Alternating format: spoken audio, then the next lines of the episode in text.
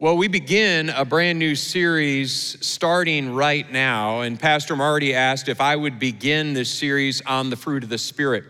And the fruit of the Spirit, we're responding to a question, and the question is this What should a Christian look like? Meaning, what are the characteristics and the qualities of a follower of Jesus? What should be present in their lives? Not what should a Christian know, important question, but that's not the main question of this series. Not what should a Christian do, also important question, but not the main point of this series. What we're doing is we're diving into these characteristics that should be in the lives of everybody who claims to be a follower of Christ. And to answer the question, we're turning to a couple sentences in the writings of the Apostle Paul in a letter he wrote to to Christians living in the town of Galatia. It's in the fifth chapter, and this is what Paul says. This is what a Christian's life should be like. He calls it fruit. He says the fruit of the Spirit should be love, joy, peace, forbearance or patience, kindness, goodness, faithfulness, gentleness, and self control. And then Paul goes on to say, Nobody's ever written a law against any of these things. Now, before we get into the actual series, there's just a couple things to point out here. First of all, Paul calls it the fruit. Now, I don't know about you, but for many years of my life, I called them the fruits of the Spirit. And, and that's okay, but that's not what Paul calls them. He says it's the fruit. It's not many things, it's actually one thing, that this is all growing in your life. So there's a little bit of bad news woven in that. As I read that list, you might have gone, check, check, Sort of check. Not at all. Check. Nope. Check, check, check, check. I feel pretty good. I'm seven out of nine. And what Paul would say is no, no, if, um, if two on this list are kind of low in your life, then that's as mature as you are. It's not a curve. You, you need all of these in your life because it is a fruit. And as we begin this series, we're going to start with the very first one love. Love gets pride of place if you read the New Testament at least, but even if you read the Old Testament, the word love appears all throughout the Bible. This is the word. If you, if you make a grocery list, what is the first thing at the top of the list? The thing you do not want to forget. And in my household, it's Diet Coke always at the very top of the list, even if we have plenty in the garage or the fridge, we still want to keep that at the top of the list. Very important. Love is pride of place, it goes at the very top of the list. In fact, some have suggested the rest of the list are just elements of the first thing, love, but we're going to we're going to deal with each individual piece. So that leads us to a really important question, and this is what we're going to respond to today. What is love? I'm a child of the late 70s and early 80s, and I remember one of the musical poets of my era questioning, I want to know what love is. But if you know the song, by the way, some of you will be humming that song the rest of the day. You're welcome.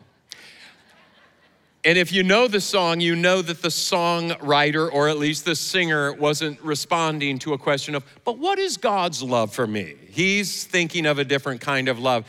So, what is this love that we're speaking of? There's a great little book written a little over 60 years ago that was actually based off some radio series that an Oxford professor, C.S. Lewis, wrote. It's called The Four Loves. And I want to zip through just by way of a way of framing this idea of love using Lewis's uh, writings to help guide us along. Lewis said there's four loves that are ancient, but they're very modern. They existed then and they live out now. And the first one is that feeling of being in love. The old Greek word for it is eros. It's this idea that I'm so passionate about this person that I might do silly and reckless things. I might write poetry to them, even though I'm not a poet. I might compose a song for them, even though I have no musical ability.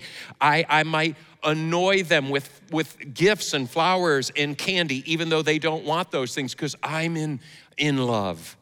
And you know that you're in love. In fact, some of you remember that feeling of being in love, and, and because it will cause you to do things that maybe some of your friends think, now don't do that. Some of you have been the recipient of advice like, uh, you shouldn't date him. You shouldn't date her. Raise your hand if you've ever received that advice. Uh, actually, raise your hand if after 40 or 50 years you're still sitting next to the guy or the gal. I, I know some of your stories. I know some of you are like, yeah, everybody said it wouldn't work, and we're still hoping, but 50 years in, it's looking pretty good. Doesn't always work that way. Feelings of in love sometimes bring us to people we shouldn't be with, and later it turns out shouldn't have been with them. But that's Eros. It's just so passionate. And it was the Greeks' favorite type of love. Eros was the word they used to describe the way the gods loved each other and the gods loved people and the people loved the gods. And it wasn't always PG 13, if you catch my drift. But then there's another type of love. And if Eros is passionate way up here, then the other type of love is affection. This is storge in Greek. And Storge is maybe some would describe it as ho hum, but many a fine relationship, many a fine marriage started with Eros, turned into Storge, and everybody's quite happy with the way things are. Storge just gets used to the other person. They, they, they like them.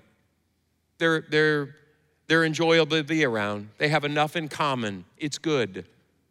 And, and not to be diminished, Storge is an important kind of love, but it's maybe a bit too average for some people. And so Lewis said the other type of love that's an important type of love is friendship or philia kind of love. And this kind of love is in short supply. Interestingly enough, over 60 years ago, he said, there's just not enough friendship kind of love in the world today. And if you keep up on cultural trends, one of the current concerns is that friendship is in decline today. And he said that 60 years ago. The friendship is shoulder to shoulder. If Eros is nose to nose and eyeball to eyeball, it constantly talks about itself. Friendship never talks about itself. In, uh, in feelings of in love, at least in my era, we would have a, a DTR. This is where we would define the relationship. What are we? Are we serious with each other? But in friendship, if ever you're like, hey, we need to have a DTR, friendship's over because you just made it real weird. Friends don't talk about, hey, what kind of friends are we after all? Are we really good friends? If you have to ask that, the answer is no, you're not. No, no. Stop. But but that's an important kind of love. But but when the writers of scripture were wrestling with how to translate Hebrew words into Greek words for love, and uh, the gospel writers and Paul and Peter and others were trying to figure out a good word for the way God loves us, they, they thought eros is not appropriate and not for that kind of description. And storge just doesn't say enough. And friendship, yeah, we could be friends with God, but that, that also just doesn't speak to the, to the depth of love God has for us. And so they turn to a unused, seldom used Greek word. And if you've been around church any length of time, you've heard this word before. We call agape. If we were British, we'd call it agape. Either way, it's a different kind of love. It's this uh, wholehearted kind of love. It's a love that goes in with eyes wide open. It has depth to it. And uh, those who translated the Old Testament into Greek, they used agape to describe love over 300 times, and the writers of the New Testament used it over 250 times. By the way, they only used eros once in the whole Bible. It's in the book of Proverbs, and it's around adultery. So uh, it's not that eros as love is wrong. In the wrong way, it could be, well, it could be inappropriate. So so agape became the favorite expression for the love God has for his people and the love that God has in mind for his people to express to one another. So how do we define? This is this first question, how do we define love? Well, let's let's define love this way. Love is the willful, meaning I'm putting thought into it. My brain is engaged. I'm going in with eyes wide open. I am not overlooking the faults and flaws of other people. It's willful, but it's wholehearted. I'm all in. I'm not reserving myself. I'm not pulling back. It's this willful, wholehearted expression that honestly wants, now this is different, it wants what's best for the other person, not what I want from the other person, not the feelings I get around this person. This is, I want what's very best for them. And, and that is this New Testament idea of love. So when Paul began to describe the, the manifestation of God's presence in the life of a believer, he starts with, he goes, that kind of love is the quality in a believer. This kind of expression of love. So this leads to a second question then.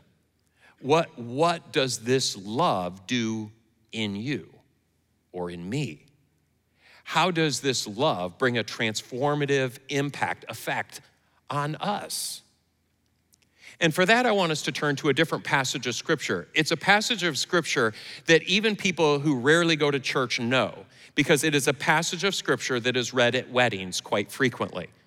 If you have been at a wedding in the last, say, five to 50 years, odds are you have at some point encountered this passage of Scripture. And I need to tell you, you can read it outside of weddings. It's a lovely passage of Scripture. Even though it's often read at weddings, it speaks to far more than the love a bride and groom have for each other. Here is where it starts. It says, and this is from the writings of the Apostle Paul, he said, If I speak with the tongues of men or of angels, but I don't have love, I'm just a resounding gong, I'm just a clanging cymbal. If I have the gift of prophecy, and I can fathom all mysteries and all knowledge. And I, if, if I have faith that can move mountains, that's some serious faith. But I don't have love, I'm what? Nothing. I'm nothing.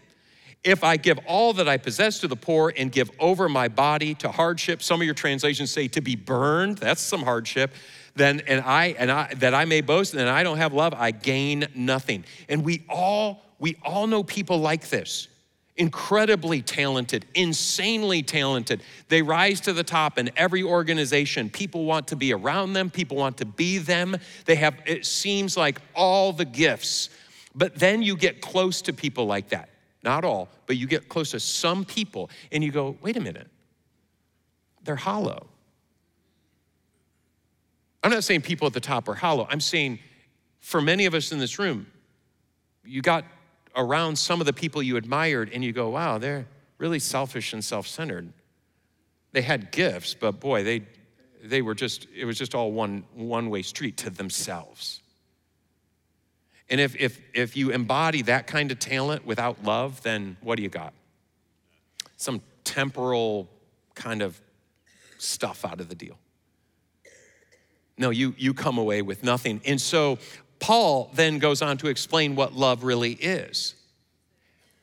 And this is how he defines it. He says, um, love, love is patient. Love is kind. It doesn't envy. It doesn't boast. It's not proud. It doesn't dishonor. No, no, no. It is not self seeking. It's not easily what? Angered. It keeps no record of wrongs. No, love, love doesn't delight in evil, but it rejoices with the truth. It always protects, it always trusts, it always hopes, it always, it always perseveres. A little fun fact about me that no one's curious to know is that this is the first passage of scripture that I memorized of my own volition. Nobody asked me to memorize it. I memorized it. You know why?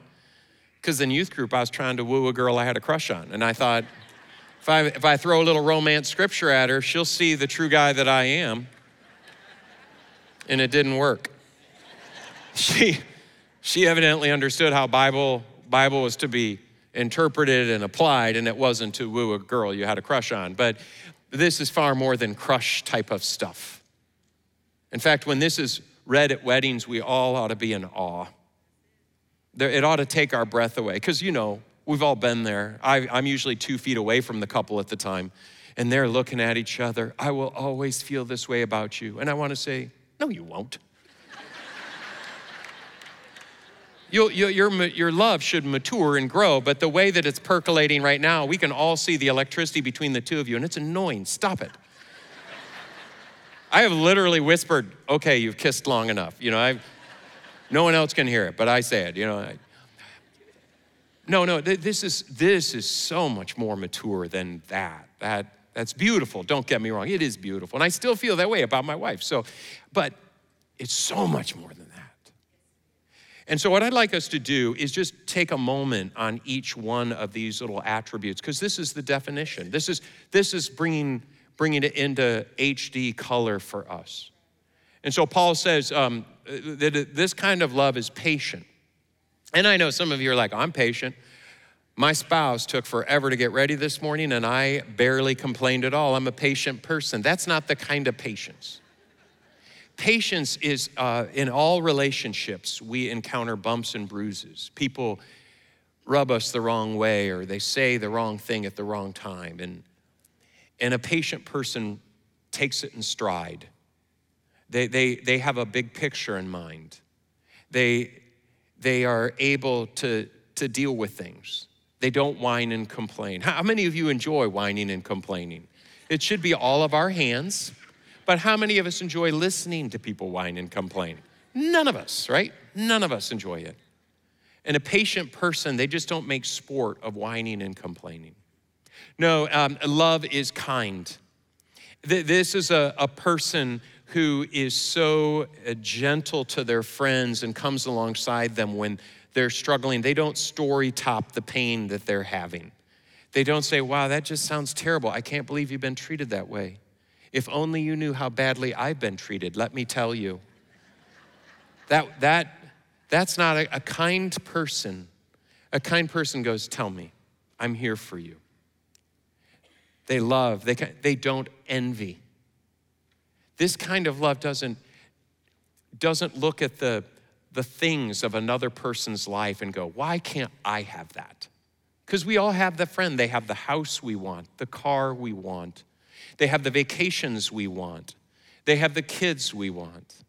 And, and, and thanks to social media, we know they have them because because what do they do? They document it, right? That's what they do. And so what do we do? We document back at them.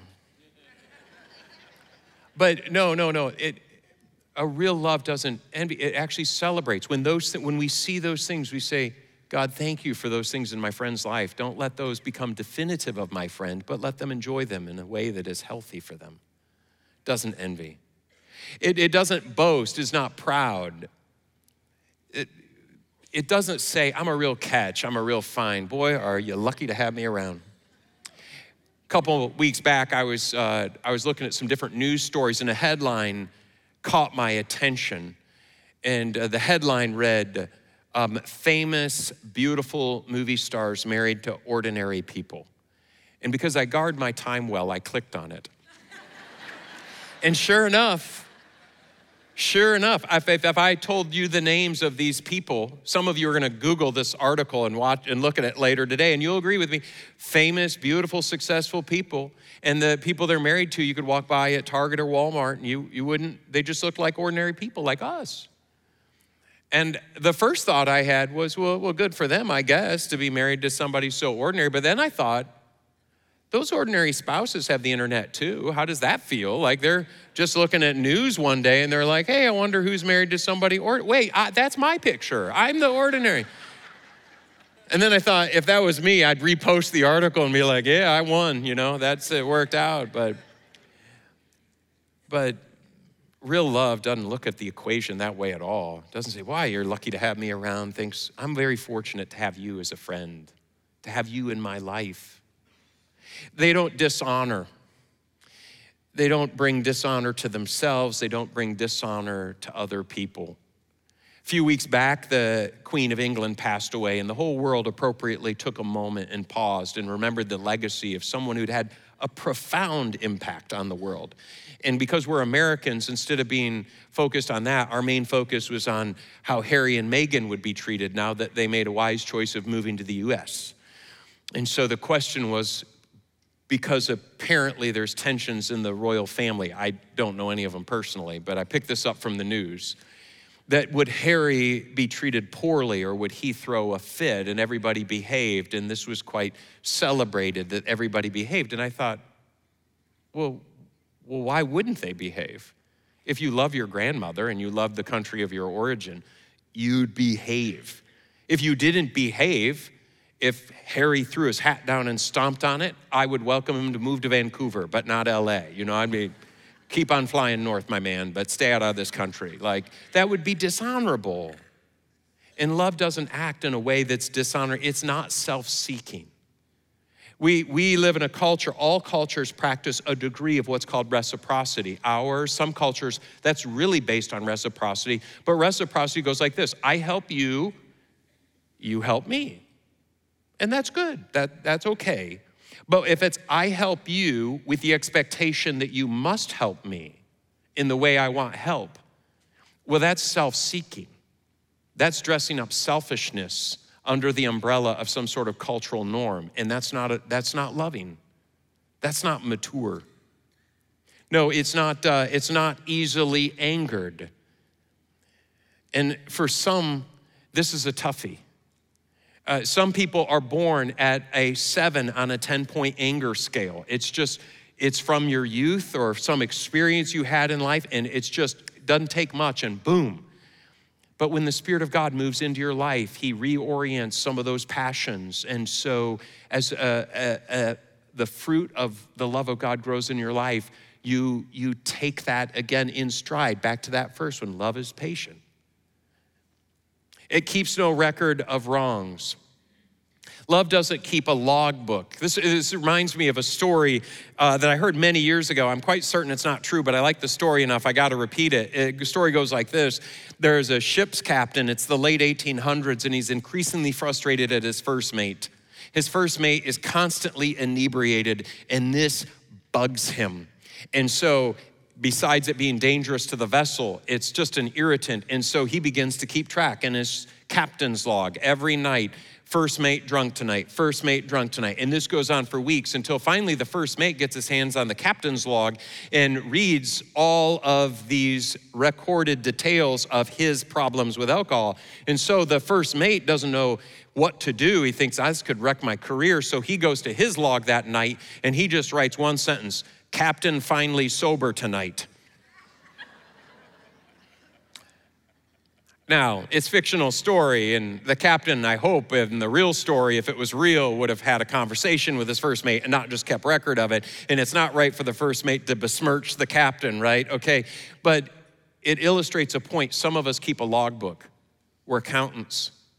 Did this today, did this today. Don't say anything, just hold it in, hold it in. And then there's a celebratory encounter when the account log gets full enough and it's brought out, and there's a party thrown by attacking the other person and says, Look at all these things you've done.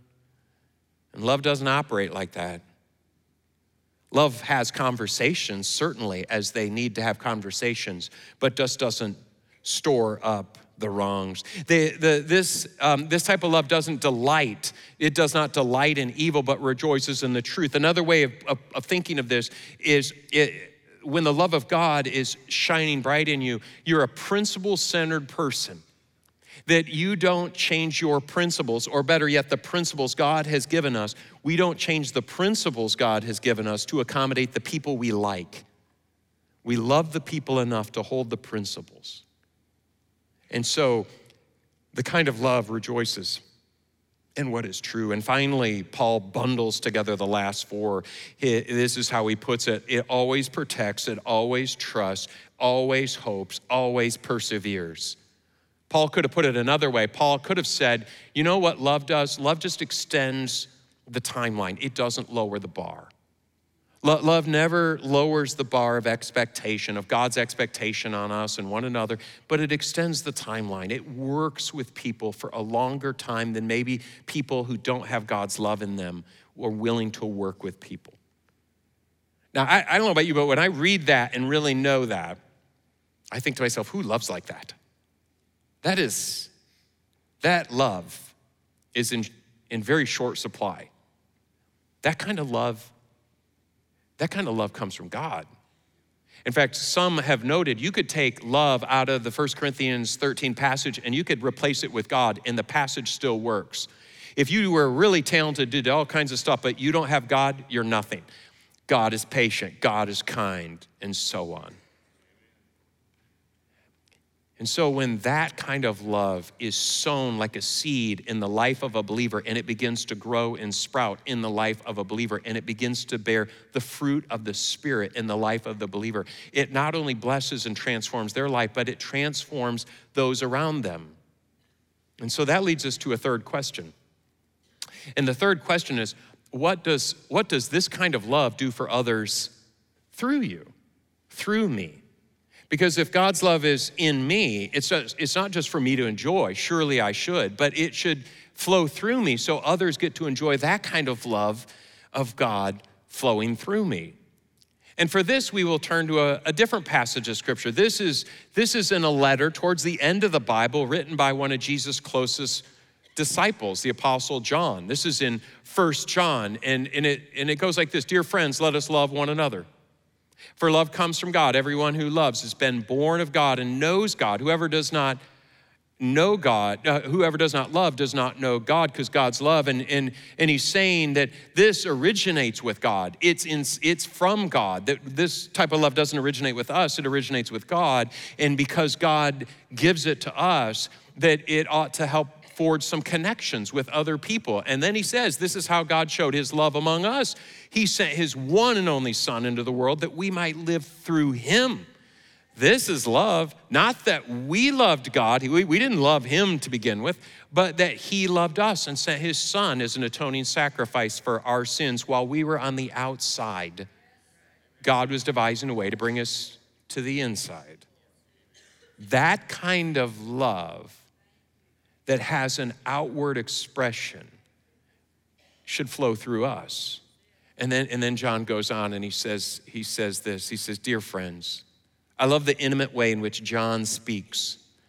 John writes this way in his letters, the epistles, and he writes this way in the Gospel of John. Dear friends, since God so loved us, we all we also ought to love one another. No one has ever seen God, but if we if we love one another, God lives in us, and his love is made complete in us. And, and so, what, John's saying is that there, there, there is this, um, there's this intimacy of a personal God who loves us in a personal way. And because the personal God loves us in a personal way, we as personal people ought to love others in a personal way. Not in just some bland, oh yeah, I love, but in a I know their name and I extend care to them. That kind of love. Now, now I know uh, for some of us, uh, you, you have such a warm and, and personal relationship with God, you think to yourself, yes, Bill, I, I believe that, but I also believe that I have a, a qualitatively different relationship with God. My relationship with God is warmer and more intimate, and I hope you feel that way. It's, it's embodied in a bumper sticker I saw uh, the other day uh, Jesus loves you but I'm his favorite. Took me half an hour to find it, and I bought one and put it on Marty's car. Don't tell him though, he hasn't figured this out yet. It's good to feel that way. I hope you feel like you're God's favorite because you have the God has the capacity to have you and me and all of us as his favorite. Uh, uh, Karen and I are parents of three kids, wonderful kids. And every now and then they play a little game. Who do you love the most? And the answer really is yes. We love, I mean, how a parent has, you have two kids, then you have a third, and, and weird enough, you love the third. And you, you love them. Now, I've never had, you know, I don't have like six or seven. I mean, if you have, that might stretch it. You might go, well, I don't love that one. But I think, I think even my friends who have big families are like, no, actually, weird enough, the parental love just, it, it doesn't get divided up. You love your kids. You love your kids, and God loves us. So, what does this kind of love do for one another? Because if, if you, if you kind of know one of the codes that's in the New Testament, whenever the term one another is used, it's actually used expressively of those inside the household of faith, those inside the church that the one another is looking after fellow brothers and sisters in Christ. And so I'd suggest to you that there's just a handful of ways that, that um, this would be transformative in the way we interact with others. First of all, this kind of love will give us a family to belong to. Not everybody comes from a healthy family. Even people who come from a healthy family could use more family. And so this kind of love gives you a family, but it'll it'll help us love people that annoy and irritate us because if you're in a family, un, there's no question you're going to get this in a family. I, some of you might be, uh, Bill. I don't know anyone who annoys me or irritates me. If you don't have anyone in your life that annoys and irritates you, but you have friends, you're that friend. you're the one that annoys and irritates them, and they're praying for you, but they still love you. But, but this is the beauty of it is that, that the way God's love works is like, yeah, we're people. Every person that we've ever known at some point or another will bug us. But if you love the person, you're like, yeah, and this too shall pass. We'll get through, it'll be fine. It will inspire us to work through the differences. If the love of Christ flows through you, you ought to have a loving, close relationship with people who think different than you do politically, who cheer for different sports teams, who have different personalities and different uh, socioeconomic backgrounds. It, we all ought to be able to work through our differences because God's love is working through us. And then finally, it will encourage us to grow and mature in Christ. And what I mean by this is if God's love is really in us and we are in a loving community, and actually people annoy and irritate us or we annoy and irritate them, at some point or another in that loving community, someone should say, Hey, it bugs me when you talk like this. And if we are loving people, we'll go, I'm sorry, what do, you, what do you mean by that? Now, we're defensive people too, we're humans. So our first response will be like, Well, you're wrong, I'm right. But if we give it time, we'll listen to the person and we'll let, we'll let them speak truth into our lives as hopefully we love them enough to speak truth into their lives. So, this is what John says is in the household of faith, this ought to be true of you. But how about people outside the faith? How should we treat them? Uh, Jesus has an answer for this. This is found in Matthew 5. I, I accidentally put it as Matthew 4, but it's actually Matthew 5. It, it says, you, you have heard it said, love your neighbor and hate your enemy. This was a common expression. But I tell you, love your enemies. There's a lot of things Jesus said that I wish he hadn't said. This is one of them. But he says, Love your enemies and pray for those who persecute you, that you may be children of your Father in heaven. Maybe no one embodies this truth better than the late Dr. Martin Luther King Jr. And in the late 1950s, here's a, just a sentence or two taken from a sermon he gave in the late 50s. It became a book.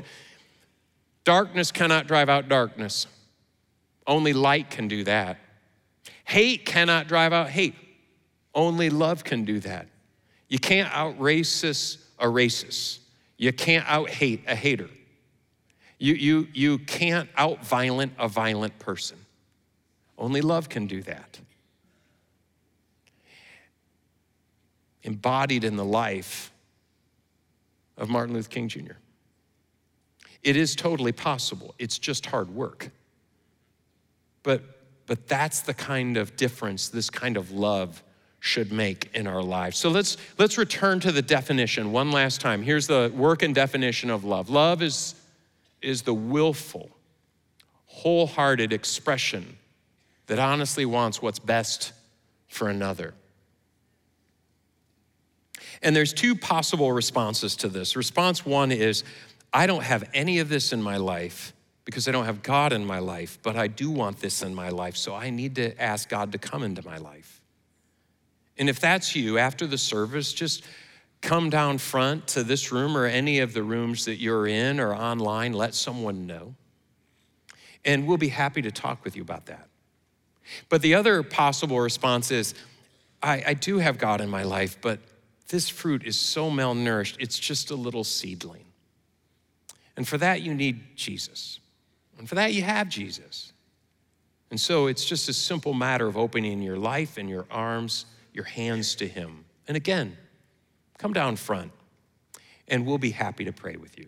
So I'm going to ask our, our t- prayer team to come down front in all of our rooms, and I'm going to close this in prayer. Heavenly Father, thank you for the opportunity you've given us to come together and worship you and proclaim your name, to sing songs about you to you Thank you, Lord, for the opportunity to peer into some key scripture and to challenge ourselves to be the kind of people that love like this, that this kind of love is within and flows through. Lord, too often in our culture today, Christians, those who claim to be Christian, are criticized for their lack of love, and too often that criticism is true. But Lord, thank you for the challenge to us to live this out. Lord, help us to have tender hearts, open hearts to respond to you, we pray. In Jesus' name, and all said, Amen and amen.